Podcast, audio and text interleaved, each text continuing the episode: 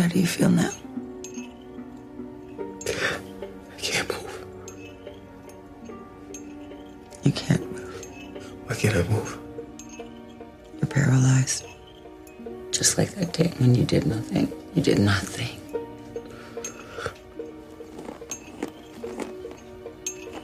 Now, sink into the floor. Wait, wait, wait, wait, wait, wait. Sink.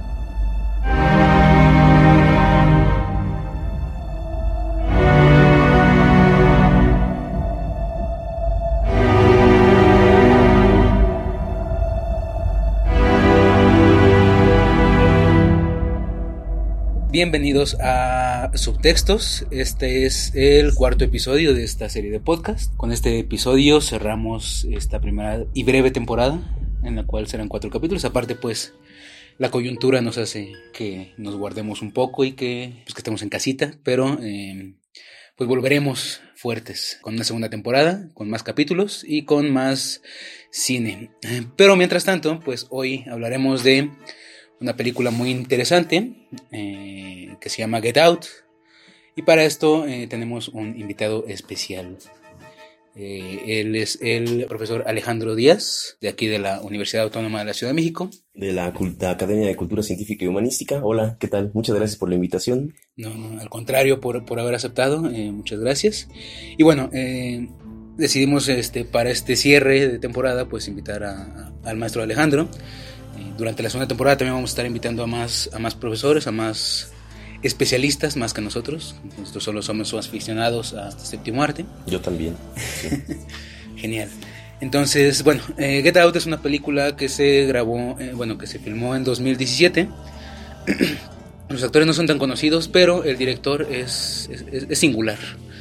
El director es, es singular porque eh, antes de, de meterse como a todo esto del terror, y que vamos a hablar un poquito más al, al- al- respecto, eh, cabe mencionar que Jordan Peele, el director de Get Out y posteriormente de Us, de nosotros, eh, se dedicaba a la comedia. En el canal de Comedy Central tenía un- unas cápsulas que hacía con otro comediante, con Kay, eh, Pilan Kay, y, era una comedia pues muy inteligente, una comedia en la cual se trataba con humor negro todos los tintes raciales y todas los- las coyunturas raciales que, que suceden en Estados Unidos, ¿no? Y pues más, dio, más pues con, a partir de 2016 con, con la entrada de, de Donald Trump al poder, ¿no? Y su, su, marcado discurso racial.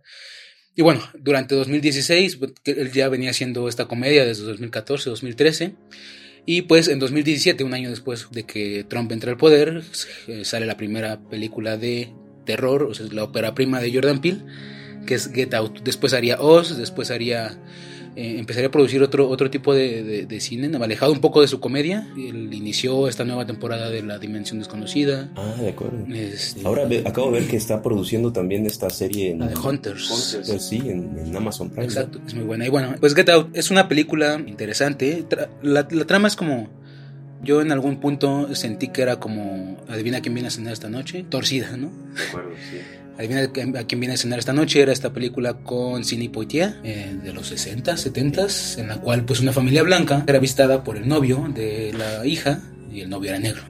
Pues ahí se toca un poco con comedia. También en, en Get Out hay un poco de comedia negra, pero pues predomina más el, el horror psicológico, no tanto sobrenatural, sino psicológico. Esto me parece muy, muy inteligente por parte del director. Yo no conozco la, su obra anterior a, a Get Out, que tú estás comentando ahora, pero sí me parece que el- el- los temas que tienen que ver con el racismo se han tocado ya ampliamente en el cine, pero siempre se elegía ya fuera el drama, ¿no? O la comedia, que, me parece una, una forma bastante, bastante ingeniosa e inteligente de tratar el tema del racismo. Eh, nunca había visto una película de horror que, que el tema. Me parece que eso es, es, es, es muy inteligente por parte del director, ¿no? Aunque no está ausente la, la comedia en la película, ¿no? Claro. Pero sí, finalmente es, es un terror, y es un terror además, eh, un horror social, eh, Sí. no tanto sobrenatural, y creo que es, es el que... Es el más cercano y es el que nos pega es más. el que da más miedo, exactamente, sí. Sí, y, y qué bueno que mencionas esto de, de el, el racismo que estaba ausente en las películas de terror. Yo creo que, que no, que al revés, yo creo que estaba presente pero muy velado. Eh, creo que a final de cuentas el horror desde mediados del siglo XX ha estado como tratando de representar al extranjero, al extraño, a estas otredades para hacerlas más digeribles para el, para el consumidor. O sea, a final de cuentas en los 50 pues estaba esto del miedo a la bomba atómica. ¿no? Claro. Y con eso salieron los monstruos, ¿no? Godzilla y todos su, sus, sus kaijus. Sí. ¿no? Este, en los 60 pues igual era, era la- el miedo al otro, el miedo al, a- Al comunista. al comunista, salió Poltergeist, salió este Carrie en los 70 todos esos que hacían como co- Carrie y el, y el feminismo, ¿no? Es como Sí, también sí, el sí. otro, el otro que, que está ahí, mujer, pero ya hablamos un poco de eso en, en- de Suspiria. Y a partir de todo, de todo el, eh, de todo el siglo XX, de toda la segunda mitad del siglo XX, ha estado hablando sobre estas otredades, ha ido cambiando dependiendo del enemigo común que tenga Estados Unidos, ¿no? Que al final de cuentas, pues es el, el que marca pauta para hacer este cine. En los 2000, pues el terrorismo y este Claro, sí. y, y- y la invasión extraterrestre, pues era como lo más en auge en ese momento. Y llega, justo como hablábamos hace rato, ¿no? Llega este racismo implantado por, por, por Donald Trump y por su, por su discurso. Lo que hay que hacer es, es, es hablar también del horror a partir del racismo. Y es, y es algo importante también Get Out porque habla, habla desde el otro lado. Todas estas películas habían sido desde el lado, de- desde el lado colonizador. Y lo que hace Get Out es hablar desde el lado de la negritud. Sí, sí, completamente de acuerdo. Quizás eh, ahí fue donde no me, no me, no me expliqué. Si no es que el racismo no esté presente en, en el horror, sino yo lo pensaba un tanto como, como crítica, como crítica al racismo. Creo que es lo que hace bastante inteligente aquí eh, Jordan Peele. Antes de empezar como a agarrar tema, me gustaría que nos ayudaras a diferenciar entre esta blanquitud, porque hay, hay un... eh, digo, recientemente con esta cuestión de los white chickens, surgió como esta duda de si los white chickens solamente eran white chickens por el hecho de ser blancos, Claro. O por el hecho de, de- de- sus actitudes, de sus modos de pensar y de, su estatus social. Entonces, diferenciar y de- dejar bien en claro para poder seguir adelante eh, cuál es la diferencia entre la blanquitud Ajá. y la eh, blancura de piel. Claro, sí. Eh, este es un desarrollo teórico que no es, no es nuevo, es decir, se, se viene manejando ya desde, desde el siglo pasado, desde inicios del siglo pasado había un teórico por ahí, eh, Dubois, que ya manejaba la cuestión de la, de la blanquitud. Eh, yo la, el, el desarrollo que más conozco, el- al que estoy más cercano es al de Bolívar Echeverría, cuando habla de, de modernidad y blanquitud. Y la principal diferencia, para ponerlo en términos bastante sencillos, tiene que ver con que la blancura es étnica. Es decir, el- la blancura se refiere al que es blanco por Sí, raza, aunque en la actualidad ya hablar de raza está, está superado, incluso se podría considerar eh, incorrecto políticamente. Entonces podríamos plantearlo mejor de esa manera. La blancura es étnica, ¿no? Hay que ser blanco étnicamente para que se considere eso, que hay blancura. Y la blanquitud, eh, tal como lo plantea Bolívar Echeverría, es más una cuestión de actitud. ¿no? Cualquiera puede ser eh, blanqueado en este sentido, no importa su, su pertenencia étnica, se puede ser negro, se puede ser indio, incluso eh, en los ejemplos que pone de blanquitud eh, Bolívar Echeverría está un primer ministro japonés, ahorita no recuerdo el nombre, menciona por ejemplo el caso de Alan García, el peruano este que es, es indio, pero es un indio blanqueado. Rice. Y en el caso de los negros, claramente el caso de, de Michael Jackson, que es ahí la, la blanquitud ya no es únicamente una actitud, sino que se traslada al, al plano físico. Claro. Y el caso de Condoleezza Rice, ¿no? Es decir, la blanquitud en ese sentido sería eh, esta tendencia a tratar de comportarse como blanco. Sobre todo, dice Bolívar Echeverría, en esta exigencia, esta demanda de la modernidad, de que el sujeto de la modernidad es eh, aquel que va a permitir que eh, se desarrolle el espíritu capitalista. Bolívar Echeverría hace una referencia ya a Max Weber. Max Weber dice que el espíritu capitalista se debe a estos puritanos holandeses, blancos evidentemente en todos los sentidos, tanto en la actitud como en el aspecto étnico, pero cualquiera que pretenda eh, integrarse a esta modernidad, a esta modernidad capitalista, debe de comportarse siguiendo los parámetros de, de esta blanquitud eh, actitudinal. ¿No? Que está completamente relacionada a los valores de la modernidad y a los valores económicos de- del mercado y del, del capitalismo.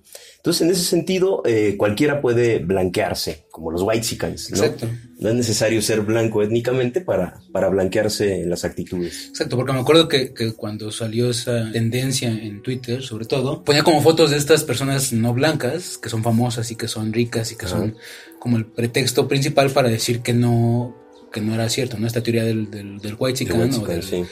del- del hombre blanco, que no era cierto, ¿no? Que se Pero- los estaba difamando, pobrecitos de ellos. Exactamente, sí. y hablaban sobre este racismo a la inversa, que también Claro, es como sí. esta, esta cuestión que no existe, porque Ujú. no es un... tiene que ver con poder y con esas cosas. Sí, sí. Pero al final de cuentas, bueno, dejando un poco claro y como resumiendo, tiene que ver con una cuestión más de actitud de este hombre americano, o de este hombre occidental moderno, Sí, que de color de piel. Un, un hombre negro puede ser, puede tener blanquitud. sí, Se diferencia, ¿no? La, blanqui- la blancura de, de la, sí, exacto, sí, sí, sí. de la blanquitud. Y bueno, ahí es donde entra eh, también eh, Get Out, porque eh, hay varias figuras dentro de la película que no son, aunque son negros, negros en, de piel, Sí, sus actitudes son, son blancas, ¿no? Y creo que ahí también es uno de los puntos que critica mucho Jordan Peele, pues de este, de este, de este mundo en el cual los blancos, los negros, en este, en este intento de sobrevivencia social, pues empiezan a adoptar estas, Claro, estas sí. eh, posturas, ¿no?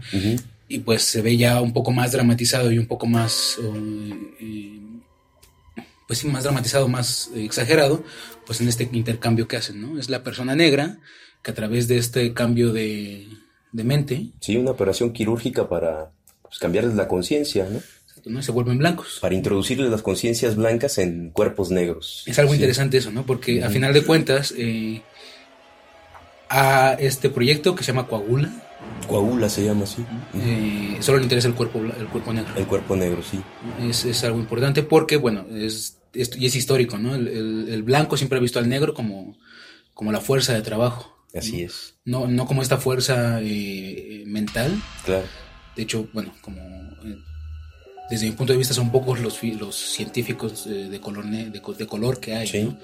¿Por qué? Porque también es como este, este estigma de que, los, de que los negros solamente sirven para deportes, para cargar, para Sí, explotar tienen- su fuerza física, ¿no? Y es, algo, atributos físicos, efectivamente. y es algo que refuerza la película, ¿no? Lo platicábamos antes de, de empezar a grabar. Ahorita que comentaste esto, me, me, me hice que me acordara otra vez de, de Bolívar Echeverría, que él menciona, por ejemplo, eh, a la clase obrera. No importa que la clase obrera sea blanca, no tiene blanquitud. Exacto. Es decir, es fuerza de trabajo y desde ese punto de vista no es este sujeto eh, blanco que le es útil a, a la modernidad en el sentido intelectual, sino únicamente desde su fuerza física. Y esto ¿no? uno se llega a sorprender, ¿no? Cuando de repente ven al albañil güero, es como... ¿Qué está pasando ¿Qué aquí? hace aquí, Esto no? no checa, sí. Entonces sí, y es algo que platicábamos antes de, de grabar, ¿no? En la película lo marca muy bien, o sea, el, el- este, este aquelarre, este, este joven de blancos, sí, eh, cuando ve a, a Chris, que es el protagonista, pues empieza a, a buscar sus aspectos físicos, ¿no? Para después pelearse literal por él en un bingo, sí. ¿no? Entonces les empiezan a preguntar qué tan fuerte es, qué, qué- qué deportes practica, eh, qué tan bueno es en la cama, y a final de cuentas, pues eh, la, la cualidad que él tiene, que es la de, la de tener un buen ojo, un buen ojo para las fotos, es la que gana, ¿no? sí. Es Lo están, lo están exhibiendo, ¿no? Incluso sí utilizan esa, esa expresión en la película, te están exhibiendo, lo están exhibiendo. Yo pensaba en, en un caballo, ¿no? Un caballo que, que hay potenciales compradores y que están ahí tocando los músculos a ver qué tan buena pata, qué tan buen, eh, qué tan bueno va a salir el caballo para cargar o para correr, qué sé yo. Y finalmente esa escena del bingo es, es terrorífica porque además es completamente silenciosa. Sí. Sí. Pero inmediatamente remite a las, a las subastas por los esclavos esclavos. del siglo XVIII, del siglo XIX. sí, sí, sí. Sí, eh, justo lo que iba a decir, al final de cuentas estas, estas muestras es, son las mismas que se hacían en el siglo XIX con Así los es. esclavos en Norteamérica. Entonces, eh, bueno, eso es lo que eh, es algo, es, es un punto, ¿no? Eh, esta comparación que se hace eh, también del, del hombre, del hombre negro como un objeto. O sea, no se le da es el objeto donde va a caer la mente de otra, de, de un- de un de una persona blanca, ¿no? Es, es el instrumento, ¿no? Volvemos a esta parte de que el hombre blanco ve a los que no son de su raza solamente como objetos, ¿no? Es la objetivización de la, de la raza negra para la supervivencia del hombre blanco, ¿no? Porque al final de cuentas le da un cuerpo nuevo, tiene como más oportunidades de vida, más, más años para vivir, ¿no? Y eh, no solamente lo compara con objetos, la película.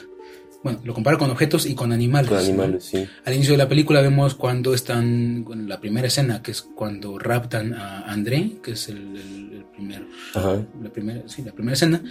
Este, se escucha una canción que se llama Run Rabbit Run, Ujú. que literal es corre conejo por tu Sí, vida, sí, sí. pues porque ya viene el, el- cazador por ti, ¿no? Eh, hacen otras comparaciones eh, cuando empiezan el viaje para ir a la casa de los papás, el ciervo que se les atraviesa, es cuando se hace también la conexión, ¿no? El, el- el Chris ve al, al ciervo y pues ve su futuro, ¿no? Casi casi, ¿no? Porque es, es ese ciervo que va a ser matado por el hombre blanco Claro. y pues estas, estas alusiones, ¿no? A que el hermano le dice bestia, Sí, sí, le dice, si quisieras, dice, con tu complexión genética, si quisieras, si te entrenaras, podrías ser una bestia, ¿no? entonces también es, es una alusión a, a- La animalidad. a la animalidad del, del hombre negro. Sí. Y bueno, los objetos. eh, comentaba que eh, la película está llena de árboles. Sí. Los créditos están, están presentados en los árboles, que es lo que se ve en la carretera. Y es este. Y al final hay una escena en la cual, cuando ya está como raptado, esos árboles ya, ya no existen, sino ya es madera procesada. Que me bueno, yo lo que, lo que me gustaría creer es que es una alusión a que esos árboles que estaban en la naturaleza como ah, sin, sin, sin una... Son materia bruta. son materia bruta, ya están refinados Exacto, y procesados sí. por, por, por la blanquitud, ¿no? Que tiene que, ver, blanqueados, efectivamente. que tiene que ver también con el proceso de blanquitud, ¿no? Al final de cuentas. A mí lo que más me, me llamó la atención en esta segunda visión de la película, porque la, la había visto cuando salió y me, me gustó un montón, pero ahora que me invitaste la, la volví a ver y eh, es una película que como tú decías hace un rato merece verse dos veces porque empiezas a captar ahí mensajes muy inteligentes que va introduciendo el director y que a, lo mejor en la primera visión no, no se aprecian del todo. Eh, lo que más llamaba mi atención es esta... ah, esta actitud de, de los blancos que la podemos eh, caracterizar como una especie de racismo positivo. Es decir, eh, no desprecian al, al negro per se, o al menos no lo hacen abiertamente, sino que muestran admiración, ¿no? Es decir, todos lo están, lo están admirando, ya dices tú, eh, la pregunta a, a la novia acerca de su desempeño sexual, eh, el hecho de preguntarle si tiene un buen swing en el golf, como lo Sí, tendría sí, Tiger, Tiger Woods, que Woods. es otra, otra figura ahí de, de- de blanquitud, ¿no? El, el negro que juega el deporte de- blanco por por excelencia, que es, el, golf. que es el golf. Incluso aquel que le, eh, le dice, eh, lo negro está en onda, lo negro es lo de hoy, es decir, exactamente, sí, hay una especie de admiración hacia lo negro, pero esta, insisto, es un racismo positivo porque esa admiración no va hacia las capacidades intelectuales del negro, no va hacia, hacia la persona, hacia el otro, sino únicamente hacia el sustrato físico. Es decir, eres eh, capaz o tienes potencialidades físicas que te podrían hacer deseable para que una conciencia blanca te habitara, pero nada más que eso, ¿no? Eh, y esto tiene que ver también con un desarrollo histórico. Recordemos que, por ejemplo, los test de inteligencia, los famosos test de, De IQ. de coeficiente intelectual, eh, se comienzan a implementar en Estados Unidos para hacer una gradación, una jerarquización eh, social que eh, su objetivo fundamental es diferenciar entre negros y blancos, ¿no? Los blancos tienen mayor coeficiente intelectual que los negros. Claro, los negros pueden tener fuerza física, pero no van a tener la capacidad intelectual de los blancos. Claro, y al final de cuentas esos test estaban hechos para que el contexto del blanco los pudiera resolver. Evidentemente, sí, son, son test de inteligencia que en realidad pues, no miden inteligencia, eso ya lo dice Stephen Jay Wood también ahí en, en una, en una obra bastante clásica de, de la historia de la ciencia, sino que son eh, pruebas pues, sesgadas, son pruebas que lo que miden son habilidades culturales y que lo que miden es la habilidad dentro de un contexto para resolver ciertos acertijos, ¿no? Por ejemplo, eh, yo recuerdo uno, uno de los ejemplos que ponía Stephen Jay Gould era había que ver imágenes y completar lo que faltaba y en una imagen estaba una, una casa a la que le hacía falta la salida de la chimenea. Y uno dice, bueno, claro, evidentemente uno es idiota si no sabe que ahí falta la chimenea. Claro, pero hay casas Pues sin sí, chimenea. pues, si no conoces casas con chimeneas, si vives en los climas tropicales donde no requerimos chimeneas, es diferente, es distinto y es muy difícil que puedas identificar que ya hace falta algo.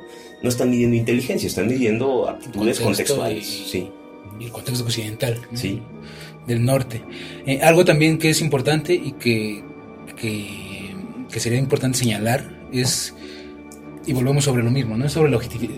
La película habla sobre la objetivización del, del, del negro, del- de la negritud.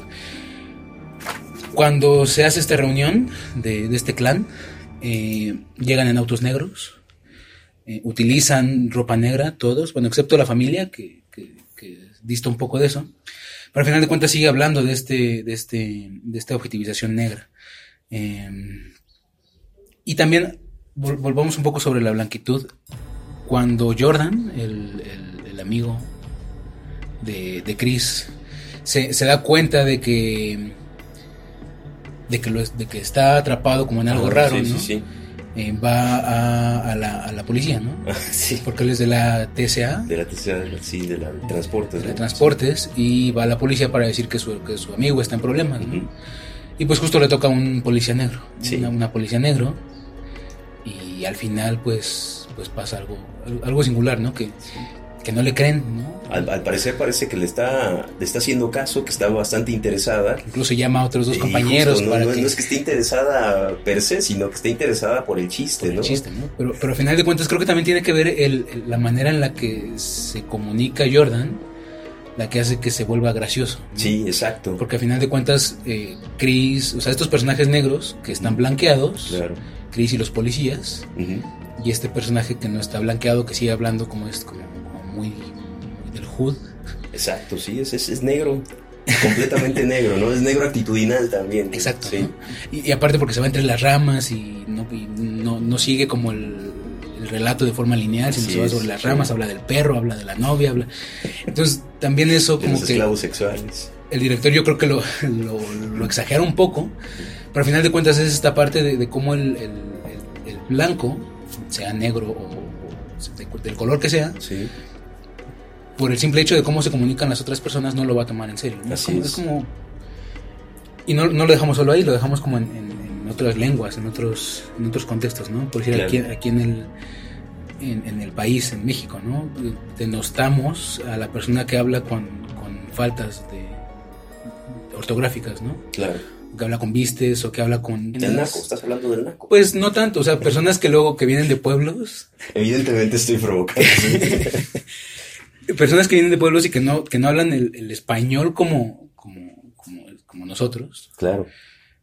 No quiero, no quiero escucharme mal, pero, pero al final de cuentas los, los tomamos, no se toman en serio por esa, no los tomamos en Sí, serio sí, por no, esa. no, lo entiendo perfectamente. Yo, por esas yo- razones, yo ¿no? como, como provinciano lo entiendo perfectamente, sí. Exacto, exacto, ¿no? Y, o sea, no tienen que ser, no tienen que ser estas, estos acentos indígenas, sino el simple eh, eh, acento regional, Así es. el, el acento maya, ¿no? El acento Claro. del norte, aunque estén diciendo algo súper serio, pues uno remite como a los chistes de May, de, de, de yucas y todo eso. Claro. Y pasa lo mismo en Estados Unidos, ¿no? O sea, Sí, el sí, escuchar a alguien que habla con esos modismos del hood, pues termina, termina, pues... Y esto también está presente ahí en Chris. Yo creo que en Chris lo que, lo que está eh, revelándose es una especie de, de disociación de, de personalidad. Es decir, Chris no termina de ser negro y no termina de adoptar completamente la blanquitud. Es decir, parece que hay un conflicto ahí en él. Evidentemente esto está, está determinado por el hecho de que tenga una, una pareja blanca, de que la familia de la pareja sea blanca. No solo blanca, sino además blanca rica, es decir, acomodada. Hay un elemento no solo racial y étnico, sino también social. que se saca de onda, ¿no? Porque, Exacto. porque el jardinero y la sirvienta son negros. Son negros, efectivamente. Que luego también hay la historia de, de- de la, de la cocinera y del jardinero es, es terrorífica, como, Sí. como debe serlo en la película. Pero eh, hay varios ahí, eh, varios guiños que hace el, el director que nos permiten ver esta, esta lucha que está teniendo, esta lucha interna que está teniendo Chris para terminar de definirse. Es decir, eh, cuando se encuentra con, con este, con André, que ya en este momento se llama Logan, Ajá. ¿sí? Que ya se viste como blanco, que ya habla como blanco, que se comporta como blanco, es decir, que en el que la blanquitud ya está completamente manifestada, aunque sea una blanquitud impuesta, porque ya recibió este tratamiento quirúrgico en el que se le insertó una, una conciencia blanca. Eh, lo primero que hace es empezar a hablar con, con el HUD, es decir, con, con este tipo de, de entonación que asociamos con, con los Es como negros. ve a su par, ¿no? Exactamente, Hay- está tratando de identificarse. Hay sí. un, hay un, hay un sketch que creo que vendría muy, muy a, a cuestión de Jordan Peele en este, en este sketch que, en esos sketches que tenía en la Comedy Central, en el cual está haciendo como una parodia de, de, de Barack Obama en su discurso inaugural. Y ya termina el discurso y hay una fila de gente que lo está empezando a saludar, ¿no? Entonces con la gente blanca la saluda así como de mano y como muy respetuoso. Sí, sí, y, hola sí. señor, tal, ¿cómo está? Y cuando veo un negro es, ¿qué onda? Este, Claro. Estamos aquí, no recuerdes lo que vivimos porque es lo que nos hace estar aquí, como muy abrazado y muy, muy todo es, eso, que es justo a lo que iba. La, la prueba de fuego que termina siendo ahí Chris cuando empieza a sospechar que, que algo raro pasa con, con André o con Logan. Logan. Es, es la, la, la prueba del fuego es el, el fist pump, ¿no? Para despedirse, le pone el puño Ajá. para que se lo choque y Logan le toma el puño como si le fuera a saludar de mano como blanco. Es cuando se da cuenta de que evidentemente es un chiste, está llevando, Jordan Peele está llevando ahí las cosas al extremo y, y nos reímos, pero está mostrándonos también esta, esta, eh, esta lucha que está teniendo ahí Chris entre blanquearse completamente o seguirse comportando como negro. Hay también una, hay una escena en la que está hablando con la, con la cocinera, cuando le reclama porque le Ah, desconectó el teléfono. Habría que verla nuevamente en la película para ver exactamente las, las, las expresiones, pero ahí hay una diferencia del lenguaje. Él eh, le dice que, eh, que no quería chivatearla, que no quería ir a chismear que ella había desconectado el teléfono, pero la, la expresión que utiliza ella no lo comprende, porque al parecer utiliza una expresión negra. Negra. Y ella le corrige, le dice, ah, lo que no quería hacer era acusarme. Es decir, es una negra hablando como blanca y ahí hay una diferencia de, de comprensión. No se pueden comprender porque están hablando uno como negro y la otra como blanqueada. idiomas diferentes, Sí, ¿no? sí, Al final sí, de cuentas, o sea, aunque sea el mismo lenguaje, el mismo idioma, el inglés, es- el lenguaje es diferente y las claves de comunicación Exactamente, o sea, hay registros del lenguaje distintos. distintos, ¿no? Que no solamente tienen que ver ahí con, con la etnia, también tienen que ver con la clase social, evidentemente. Sí. Hablando de eso, esta historia, ¿no? Del, del jardinero y de, del- de la sirvienta, ¿no? Que al principio, pues sí se ven como estas personas sumisas, ¿no? Que, que, que son la servidumbre de la casa, incluso las llega a tratar mal, ¿no? La, Claro. la, la mamá de la, de la novia le tir- tira el, el jugo en la mañana y la regaña, ¿no? La regaña como si fuera una sirvienta. Sí. Y pues el, el jardinero siempre está como haciendo sus cuestiones del jardín y Claro. todo eso.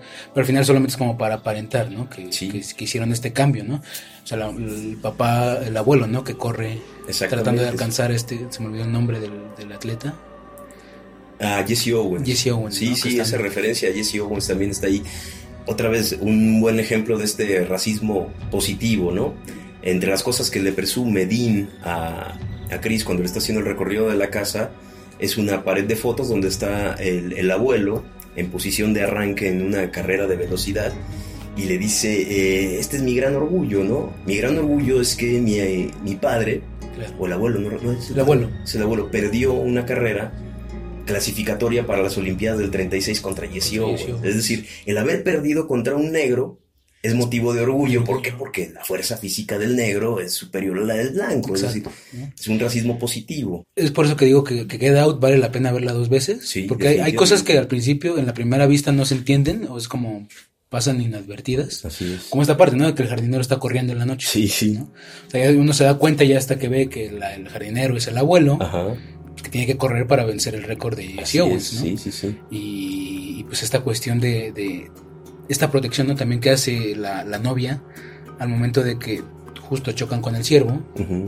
llega el policía blanco y también Claro. es, es- es escena, es, es escena cotidiana, ¿no? En la cual el negro es el culpable siempre, ¿no? Aunque no fuera manejando, no fuera él, manejando. le piden la identificación, ¿no? Y la novia se pone... Lo protege, lo protege del blanco, porque además Chris está dispuesto a entregar la identificación, es decir, está tan acostumbrado a ese statu quo que no le da importancia. Y pasa, y pasa lo mismo al final, ¿no? Cuando llega la, la, la patrulla, patrulla. luego, luego levanta las manos, ¿no? Sí, sí, sí. Y, y la, la novia está pidiendo auxilio, ¿no? Claro. Porque hay dos negros ahí muertos, bueno, hay un negro, sí, dos negros muertos, ¿no? Sí. Que es la sirvienta y el, y el jardinero, Así los es. abuelos, y el otro está sobre ella, Sí. ¿no? tratando de ahorcarla. Pero lo primero que hace es pedir auxilio porque sabe que la policía, pues, va a decir... Y uno como espectador sabe qué es lo que va a pasar ahí. Y uno dice, ya valió. El negro es el culpable, Claro. no sí. Y al final no, al final llega Jordan y, y todo feliz, ¿no? Sí, Este, pero sí, creo que es importante el, el hecho de que los blancos en este, en este racismo cuidan al negro. ¿no? Sí. Como mascota. ¿no? Lo cuidan con esta, con esta actitud del, del blanco liberal eh, progre, Colonizador, ¿no? colonizador, pero políticamente correcto. Claro, incluso, incluso en esta, en, en esta búsqueda de, de preservar el cuerpo, la mamá le, le borra del cerebro, bueno, no le borra, sino le hace terapia para que deje de fumar, ¿no? Así es, sí. O sea, él debe de dejar de fumar porque el cuerpo tiene que estar Claro. intacto para el cambio Sí, de es mente. esta objetivación que tú dices, ¿no? O objetivización, es decir, lo que interesa es el objeto como tal, no, no, no la persona, no el sujeto, ¿no? Eh, estaba pensando en, en otra cosa que, que me, que me saltó ayer que veía nuevamente la película.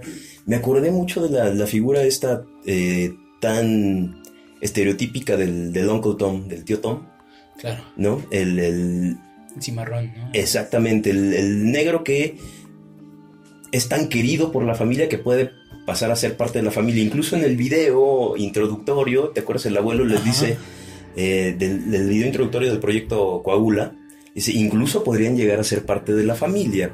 En este caso lo dice de manera literal, ¿no? Pero... Pero si nos remitimos otra vez a la historia, pues ahí están estos casos del, del tío Tom. Antes de que se desarrolle toda la película y uno sepa exactamente qué es lo que le pasa a, a este jardinero, ¿no? Inmediatamente piensa en el tío Tom, es decir, ese negro que está tan blanqueado, tan integrado, que pareciera parte de la familia, lo mismo Sí, con que, la recibe, cocinera. que recibe a la familia, Exacto. que les habla, que... Sí, y yo, yo eh, lo, lo relacioné con otro Uncle Tom famoso que a mí me encanta, que es el que hace Samuel L. Jackson en, El Django. en el Django de, Sí, sí, justo estaba de Tarantino, ¿no? Este negro que está en contra de todos los negros, o sea, mátenlos a todos, malditos negros, porque está completamente blanqueado, o sea, la blanquitud ahí opera completamente, ¿sí? Claro. Sí, y, y justo también es un buen personaje porque hablamos también del idioma, ¿no? En ese, en ese conocemos los personajes de Samuel L. Jackson, que es el, el negro grosero, Sí, ¿no? Porque siempre está con sus Sí, sí, sí, motherfuckers y todo eso, pero en esa película no hay, o sea, Nunca, no, no. habla, no habla ese, ese, ese, no tiene ese lenguaje. sí, no es el Samuel L. Jackson de, de Pulp Hateful Eight, por de ejemplo, Eight, que está siempre maldiciendo. maldiciendo en su slang negro, ¿no? En su slang del hood. Y pues sí, a final de cuentas volvemos a lo mismo. Es, es lo mismo que se representa con Chris. Con Chris, con, con los policías negros, con la sirvienta. Así es, sí, O sea, tiene un acento súper súper blanco, ¿no? claro. Y, y es importante el hecho, digo, a mí me da, me da hasta cierto punto ansiedad el hecho de que con este, con este procedimiento ellos siguen ahí. O sea, ellos siguen viendo todo, pero no pueden hacer nada. por- Son, ahí lo dicen ahí, son como pasajeros, ¿no? Son se pasajeros. quedan como un mero, un mero pasajero. Hay una parte de su conciencia que se preserva. Exacto. Y En- es la que está en- viendo todo lo que pasa. In the song place le dice la, la mujer, ¿no? En el lugar hundido. sí. Pero solo como pasajeros, ahí no sé por qué pensé en, en, en, en Descartes y en, en esta disociación entre, entre mente y cuerpo, y la mente es un pasajero del cuerpo, ¿no? Evidentemente, a lo mejor lo estoy llevando demasiado. No, no, pero sí, estoy- o sea, al estoy- final de cuentas creo que sí es, es- una buena idea, porque digo, durante tres de los cuatro capítulos hemos hablado de Descartes. Ajá, mira, Yo ya volvió este- a salir. Y, y, y el- y, pues, su lema famoso, ¿no? Es soy luego existo, ¿no? Pienso luego existo, ¿no? ¿En qué, en qué momento el cuerpo deja de ser de alguien cuando no lo está, la mente no lo está usando, ¿no? Sí, muchos, yo, yo insisto siempre en que muchos de los problemas de nuestras sociedades actuales están, la raíz de sus problemas está en esta, eh, en esta bifurcación que introduce Descartes, ¿no? Que es esquizofrénica. Claro. O sea, dividir mente y cuerpo no tendría por qué ser. Finalmente, mente y cuerpo son parte de una misma unidad. Y, y nosotros lo terminamos hablando de nuestro cuerpo como si fuera algo distinto a nuestra mente. Y somos esquizofrénicos, pues. Sí, y al final te- me, gustaría retomar esa parte sí me parece muy, muy esquizofrénica. O sea, el, el hecho de pensar, desde mi punto de vista como muy personal, que solamente voy a estar observando lo que hace mi cuerpo sin, sin, tener ningún control, es como... Sin que al final de cuentas también remite un poco a la negritud, ¿no? Es, Sí. esta, es esta raza que no tiene control sí, sobre, sobre su destino, Son pasajeros de la sociedad capitalista, ¿no? porque el negro, sí, porque el blanco los, los está conociendo por el papel que es. quiere, ¿no? Si quiere ensalza a un negro que es bueno en cantar, es bueno en, en- en deportes. O incluso hasta, hasta saca estos como pequeños destellos, ¿no? Neil deGrasse Tyson, que es como el científico negro, Claro. ¿no? Y- Que, que, por cierto, en los test de IQ sale muy elevado, ¿sí, no? Entonces, justo eso, ¿no? Es, es la misma blanquitud la que permite la salida de estos destellos de negritud para tener como todo en calma, ¿no? Tienes ahí Claro. tus, tus ejemplos de quién podrías llegar a ser, ¿no? Pero esos, esos ejemplos son, son, son blancos. Y me volví a acordar de otra vez el que está ahí omnipresente, que es el caso Oba- Obama, ¿no? Dean le dice, le dice a Chris es que Yo si yo por- pudiera, votaría nuevamente por Obama. Y le dice, eh, mi, definitivamente mi presidente favorito de los que me ha tocado. Y uno se pone a hacer cuentas y dice, ¿qué tendrá Dean? ¿60 años? Pues sí, le tocó Carter, Nixon, Reagan, los dos Bush, Clinton, pues tampoco había mucho de dónde escoger, ¿no? Sí, Definitivamente. sí, sí, fueran, fueran republicanos o demócratas. Claro, pero además, o sea, Obama es, otra vez es el mejor ejemplo de, de blanquitud, es decir, es el, el negro étnico, pero que está completamente asimilado a... Claro, a rico, lo blanco, estudió, claro, estudió en la escuela blanca, sí, sí, sí. tiene una familia blanca. o sea, Además, cuando uno se pone a ver la- las, las políticas públicas de, de Obama, pues, resultan ser de las más segregatorias, ¿no? Por ejemplo, lo que hace con los migrantes. migrantes. Obama fue el que comenzó estas prácticas de separar a las madres de los hijos, de meterlas en jaulas, es decir, eh, pues está comportando como blanco, completamente blanqueado. Exacto, ¿no? Y, y también, también Obama es de estos ejemplos, ¿no? O sea, tú negro puedes llegar a ser presidente, ¿no? Siempre cuando te civilices. Te blanquees. Sí, claro, sí. La blanquitud civiliza. Exacto. Es de, es de, es de resaltar el hecho de que de que esta película viene del otro lado, ¿no? O sea, viene de, de, de la, de la negritud. Sí, Como tú decías, y, y hay, hay pocos testimonios, hay pocos documentos claro. de una, de una ficción que venga desde, desde la negritud y que ataque tan, tan, tan Al ferozmente menos al- no desde, el, de- no desde el campo del terror, porque tienes todo, todo el cine de, de Spike Lee, por ejemplo, que tiene décadas haciendo esta crítica, pero en el cine de, de Spike Lee no vas a ver blancos, por ejemplo, ¿no? Claro. Todos los personajes son negros, entonces se centra tanto en Pero la hasta los blancos son negros, ¿no? Porque me acuerdo que Exacto. sale Woody Harrelson en, en Sí, Do sí, the sí. Right Thing, pero es, es negro. haciéndolo o sea, de negro, ¿no? Jugando básquetbol como negro. Vamos, me parece que lo que hace es, es bastante inteligente. Yo insisto en esta palabra. No conozco su trabajo anterior como comediante, pero al menos en esta película de terror logra infundirte terror de una manera bastante inteligente y logra también hacer una crítica a, a este racismo positivo que me parece muy, muy profunda. Sí. ¿no? sí. Sí, al final de cuentas, eh, pues es esto, ¿no? El, el hecho del, del blanco colonizador que, que cuida a, los, a las minorías, ¿no? Pero no por el hecho de que, de que merezcan los mismos derechos que un hombre blanco, ¿no? Sino porque merecen menos derechos y alguien los tiene que cuidar y ver Claro. por ellos, ¿no? Entonces creo que es, creo que es importante esa, esa parte. Ahora, no sé, yo iba a hacer también un comentario, no sé si estoy estirando la liga demasiado. Y se estira mucho. Pero eh, si yo le tuviera que hacer una crítica negativa a la película de Jordan Peele, es que me parece que los dos personajes que más miedo meten son los personajes femeninos. O los tres, no sé. Al menos a mí me sucedió. La cocinera es, es creepy as hell. Es decir, es. Eh, en el gesto, ¿no? Cuando, sí, sí, cuando sí. quiere, cuando quiere como volver su mente, ¿no? Que, que está en esa- lucha entre, entre sus... Eso mete miedo terriblemente. Y, y, y la, la hipnotista, ¿no? Porque, claro, tú dices, bueno, eh, me quieren someter físicamente, pues como quiera. No sé si me voy a poder defender o no, pero puedo hacer el intento, ¿no? Pero cuando el control viene a distancia, con, Con tres tacita. toquecitos en la tacita, pues quedas completamente desprotegido ahí. Entonces eso también a mí me, me- me llenó de terror. Yo le tenía más miedo a la tacita de la, de la hipnotista que, que, a los, que a los otros dos blancos fuertes que lo podían someter. Y eso es importante, ¿no? Digo, este... Me acuerdo que me decía, me decía Adriana que si sale algo en, un- en una película, se va a usar, ¿no? Entonces, Claro. creo Sí, que esto, sí, esto sí. aplica bien porque sale la tacita y se usa, y se usa como muy, muy recurrentemente, y es algo que le produce un miedo horrible a, a, a Chris, ¿no? A Chris, sí. O sea, cuando sale en la pantalla, él ya sabe que va, que, que va a irse a ese Claro, lugar hundido. Es la, es la máxima de Chekhov, ¿no? Si, si aparece una pistola en, la, en el primer acto, esa pistola se va a tener que, que utilizar en algún momento. Exacto, y, y al final, ¿no? Cuando ya mató a todos, creo, o falta, bueno, ya está como saliendo de, de la casa, encuentra a la mamá y ven los dos la taza y es como, Sí, exacto. sí. ¿qué onda, no? es, el, es el punto focal. es Pues al el final de cuentas la rompe y pues ya se queda sin el arma, ¿no? La mamá. Claro. Y ya nada más para terminar el comentario. Y el otro personaje que da mucho miedo es el de, el de la novia, que ahorita se me va, se me va el nombre. Que ahí, eh, si a la terapista lo que le tenías miedo era porque te podía hipnotizar, a la novia por lo que le debes de tener miedo es por el sentimiento que tienes hacia ella. Todavía trata de utilizarlo en la última Al final, escena. ¿no? le Que, dice- que no la puede ahorcar porque todavía siente algo por Sí, ella. sí, sí. Y ella le dice, por favor, Chris, perdóname, te amo. Soy yo. Y ahí como diciéndole que también estaba como en es este... Duda, duda, todo el tiempo duda. Y además, eh, Rod todo el tiempo le dice, no vayas a esa casa, ¿no? Te lo dije, no vayas.